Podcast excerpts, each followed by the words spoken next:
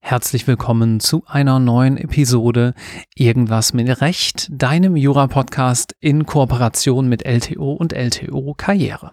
Mein Name ist Marc Ohrendorf, ich bin Jurist im Rheinland und heute habe ich das große Vergnügen, mit Fatima Hussein zu sprechen. Hallo Fatima. Hi Marc. Fatima, du bist Counsel bei Audi, also Inhouse-Juristin. Wie bist du denn da hingekommen?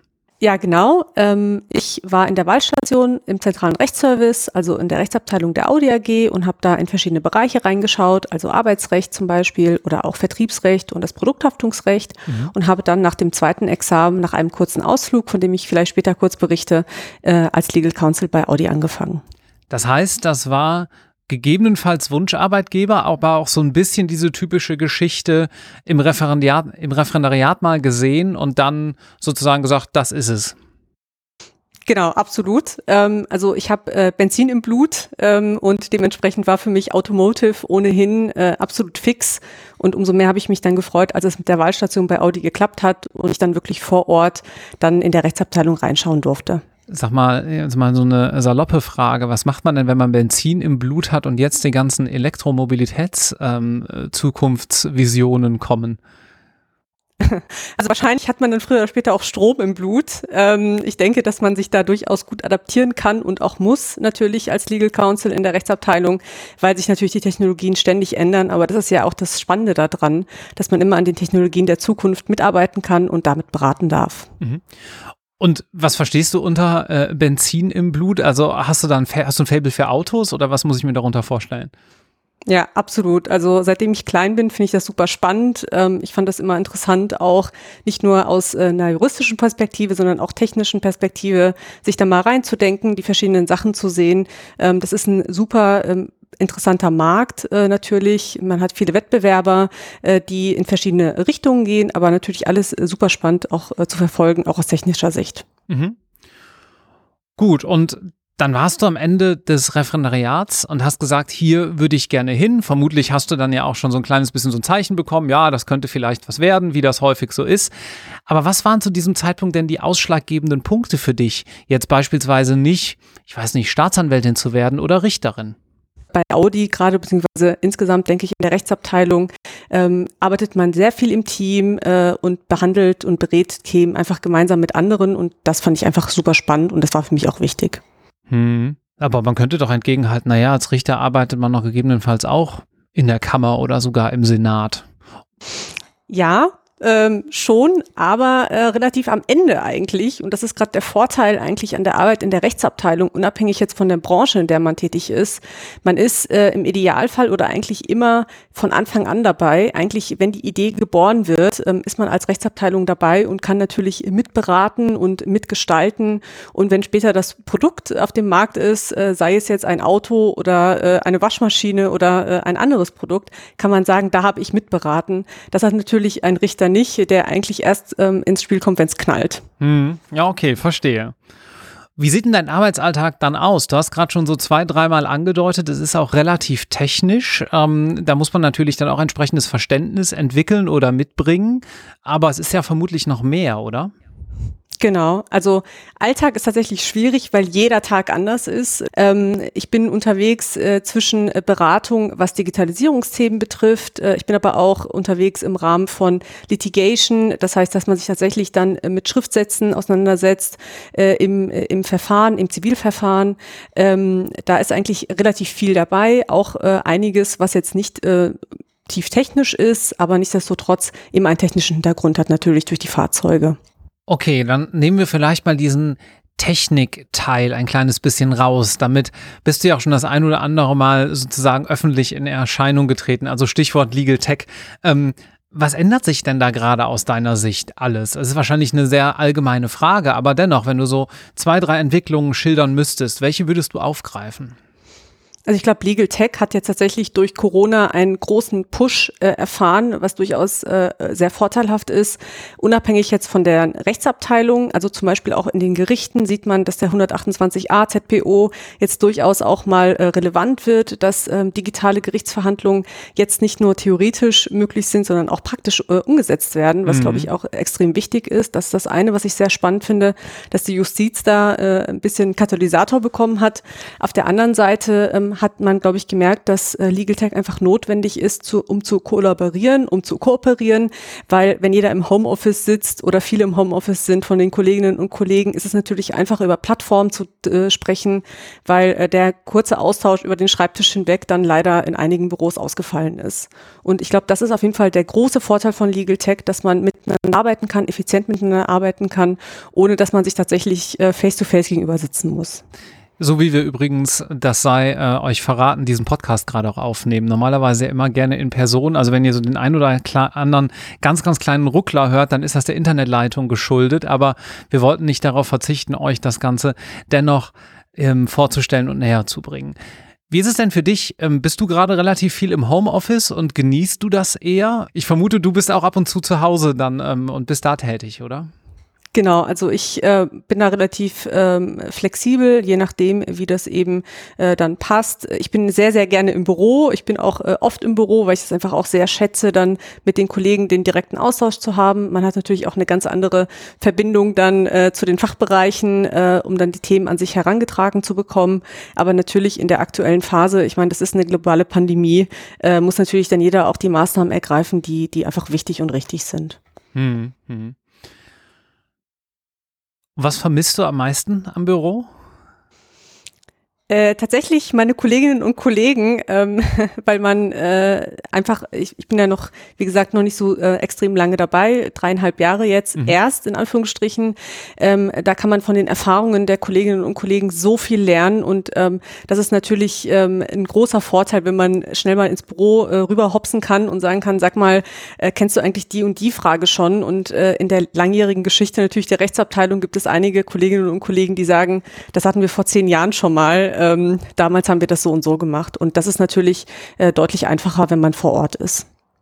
Wir haben ja jetzt wahrscheinlich auch in der Öffentlichkeit alle mitbekommen, ähm, dass bei euch gerade relativ viel los ist und dass ähm, hunderte Anwältinnen und Anwälte auch als externe Berater ja gerade für viele große deutsche Automobilhersteller tätig sind. Aber wie muss ich mir denn die Rechtsabteilung so ganz konkret bei euch eigentlich vorstellen? Wie viele Personen arbeiten denn dort? Also wir sind in, äh, insgesamt ungefähr 180 Kolleginnen und Kollegen mhm. ähm, und davon sind 80 äh, Volljuristinnen und Volljuristen. Ähm, das heißt, äh, wir haben insbesondere ähm, auch ähm, Ingenieurinnen und Ingenieure bei uns in der Rechtsabteilung, die uns natürlich äh, immer unterstützen. Wir haben äh, Patentanwältinnen und Anwälte, ähm, wir haben IT-Kolleginnen und Kollegen, wir haben äh, da eine, eine ganz bunte Mischung und ich glaube, das macht auch gerade die Rechtsabteilung bei Audi aus, ähm, dass wir wirklich nicht nur in einem äh, Elfenbeinturm, von dem ja immer alle sprechen, in dem die Rechtsabteilung sitzt, ähm, sitzen, sondern tatsächlich den, den engen Austausch auch jeden Tag haben und das ist uns auch sehr wichtig. Hm. Und ich könnte mir vorstellen, bei 180 ähm, Kolleginnen und Kollegen, da ist man dann auch tatsächlich recht spezialisiert, anders als zum Beispiel in so mittelständischen Unternehmen, wo die Rechtsabteilung oft äh, notwendigerweise und auch aus Kostengründen eine oder zwei, drei Juristinnen und Juristen dann nur sind, die dann aber eben in der Breite recht viel machen müssen müssen, oder? Genau, also wir haben tatsächlich ähm, Unterorganisationseinheiten, die sich eben bestimmt mit bestimmten Rechtsgebieten auseinandersetzen. Man hat immer Überschneidungen mit anderen ähm, Bereichen. Zum Beispiel ähm, sind da äh, sehr oft meine Kolleginnen und Kollegen aus dem Datenschutz dabei oder aus dem Vertriebsrecht oder aus dem Kartellrecht. Und äh, da lernt man natürlich auch extrem viel. Hm. Dann arbeitest du ja nicht nur teamübergreifend mit anderen Abteilungen, sondern auch mit den eben schon angesprochenen externen Rechtsberatern zusammen. Inwieweit findet denn dahingehend ein Perspektivwechsel zwischen externem und sozusagen internem Berater statt? Das ist ja wahrscheinlich doch nochmal eine recht unterschiedliche Sichtweise auf ein Problem, oder? Ähm, absolut. Für mich ist natürlich der Vorteil, dass ich äh, vor meiner Zeit bei Audi äh, unter anderem auch im Referendariat und nach dem zweiten Staatsexamen ähm, zum Beispiel bei Clifford und Linklaters und Freshfield tätig war. Das heißt, ich habe tatsächlich auch die Seite aus der Großkanzlei gesehen. Ähm, natürlich als wissenschaftliche Mitarbeiterin ist nochmal was anderes, als wenn man als Associate dort tätig ist.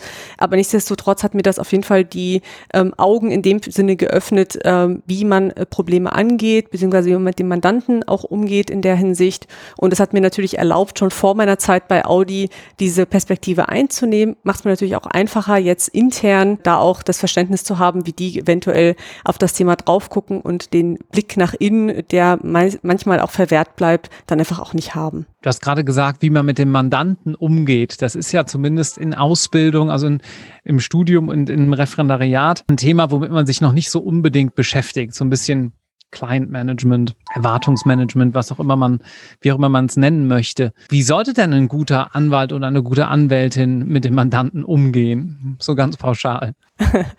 Ich glaube, es ist relativ schwierig, die Frage so pauschal zu beantworten. Ähm, ich glaube, das, das gilt eigentlich für, für jedes Verhältnis, äh, was man äh, zu anderen Kolleginnen und Kollegen hat, dass man einerseits offen an die Sache rangeht, also mit einem offenen Mindset an die Sache rangeht und durchaus auch äh, Verständnis äh, mitbringt, weil ähm, alles, äh, es sind sehr komplexe rechtliche Fragestellungen, es sind sehr komplexe rechtliche Themen, die äh, teilweise noch nie äh, bewertet worden sind und dementsprechend ist es natürlich auch ganz, ganz wichtig, dass man da ein Vertrauensverhältnis hat und ähm, auch äh, aufeinander zugeht und miteinander gemeinsam an dem Projekt arbeitet.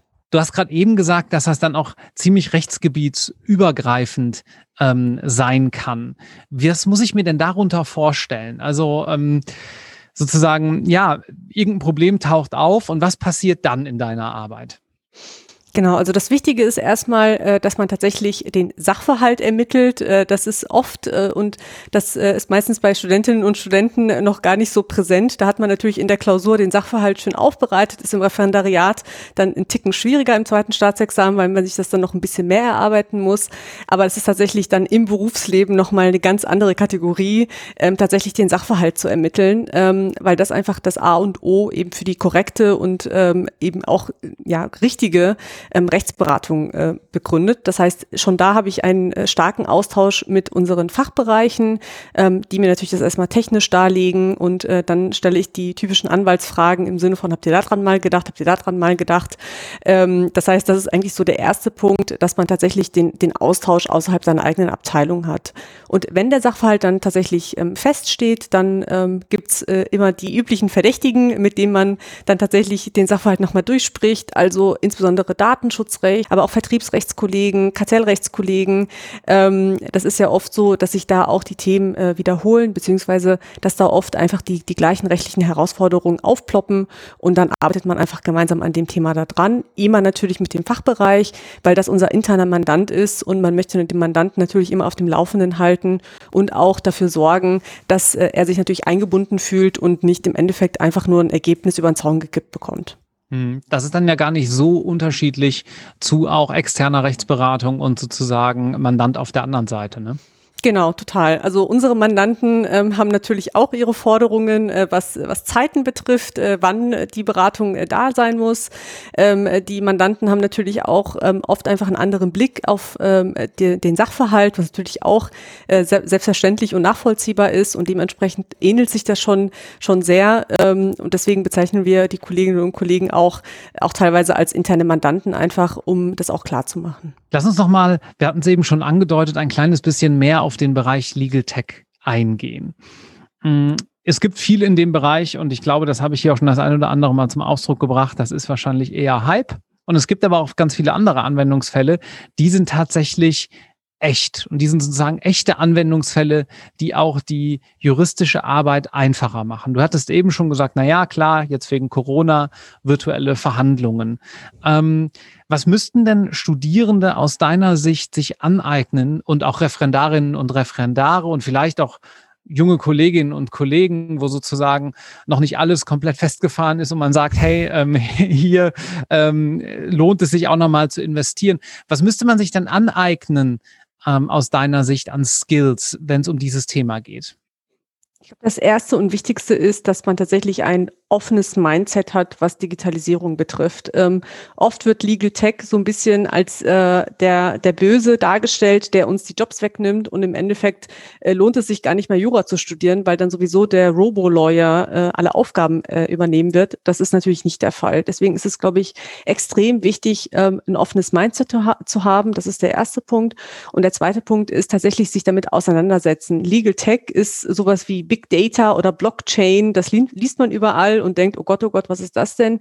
Aber runtergebrochen ähm, geht es tatsächlich einfach nur darum, Standardaufgaben tatsächlich zu übertragen auf ein Tool, zu automatisieren, so dass man selbst als Anwältin oder Anwalt einfach auch Zeit hat für Themen, die nicht standardisiert sind, wo man wirklich auch ähm, Zeit investieren muss und äh, auch Kapazität investieren muss. Deswegen ist es da auch ganz wichtig, sich mit dem Thema auseinanderzusetzen und nicht nur äh, sich abschrecken zu lassen von dem Oberbegriff Legal Tech. Das heißt, am Ende des Tages bleibt eigentlich mehr Zeit für gute rechtliche Analyse, zumindest wenn es um standardisierbare Aufgaben geht, wenn ich das so richtig zusammenfasse, oder? Genau, also ich denke, dass das auf jeden Fall äh, auch der Vorteil ist, äh, weil man wird das auch relativ schnell merken, äh, so wie das beim internen Mandanten ist. Man hat nicht nur einen Mandanten, sondern viele, viele Mandanten und da ist es natürlich auch extrem wichtig, dann auch zu sehen, okay, was wiederholt sich, ähm, was kann tatsächlich ein Tool automatisiert übernehmen und wo bin ich als äh, tatsächlich menschlicher Anwalt gefragt, ähm, um eben die Rechtsfragen dann zu beraten. Das heißt, Programmieren lernen müsste man nicht unbedingt, wie das hier und da schon mal durchklingt aus deiner Sicht.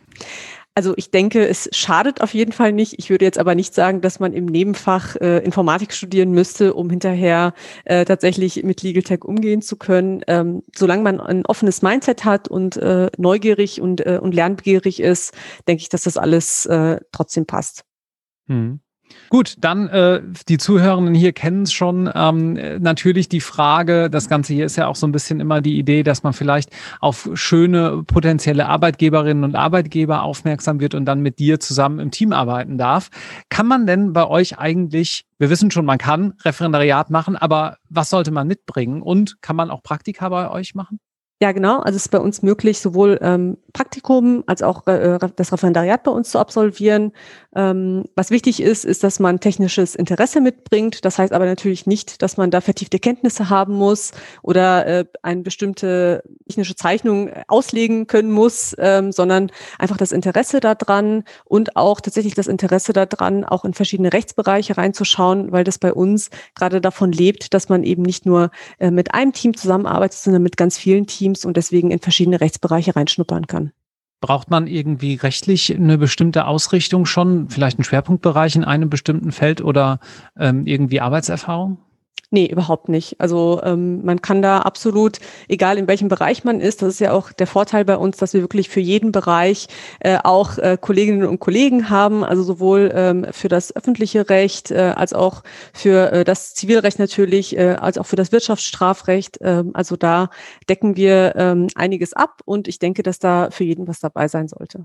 Ja, vielen Dank. Abschließend wüsste ich gerne noch eine einzige kleine Sache von dir. Und zwar, wenn du so auf dein Studium und dein Referendariat zurückblickst, was war die Sache, die du auf jeden Fall wieder genauso machen würdest? Und was würdest du vielleicht nochmal ausprobieren oder anders machen? Also was ich auf jeden Fall machen würde, ist ähm, den Standortwechsel. Ähm, das heißt tatsächlich von, ähm, ich komme eigentlich aus der Nähe von Frankfurt in Hessen, äh, tatsächlich nach Ingolstadt, nach Bayern zu kommen, ist ja äh, erstmal ein Kulturschock, ja, für einige. Das heißt, ähm, also wirklich ähm, wechselt euren Standort. Das ist ganz, ganz wichtig. Ähm, das würde ich auf jeden Fall so machen. Und der zweite Bereich ist, schaut euch verschiedene Sachen an. Sagt nicht, ich will später mal ähm, äh, Einzelanwalt werden, deswegen gehe ich jetzt nur noch äh, dorthin, sondern schaut euch die Großkanzlei an, schaut euch das Unternehmen an, schaut euch Behörden an, um einfach ein Bild zu haben, weil man hat nie wieder die Chance, wie im Referendariat, alle sechs oder drei Monate irgendwo anders hinzuhopsen und äh, da wirklich auch ähm, First-Hand-Erfahrung dann zu sammeln sammeln. Vielen herzlichen Dank, dass du dir die Zeit genommen hast. Danke dir. Tschüss. Ciao. Das war irgendwas mit Recht. Wenn euch dieser Podcast gefallen hat, dann lasst uns sehr gerne fünf Sterne bei iTunes da. Das hilft uns auch von anderen Interessierten gefunden zu werden oder empfehlt uns an eure Freunde weiter. Gerne könnt ihr uns natürlich auch wie immer Feedback schicken. Den Link dazu findet ihr in den Show Notes, ebenso wie den Link zu unseren Social Media Profilen und zur LTO und LTO Karriere. Checkt auch mal dahingehend das neue Angebot aus. Vielen herzlichen Dank, dass ihr zugehört habt und bis zum nächsten Mal. Tschüss.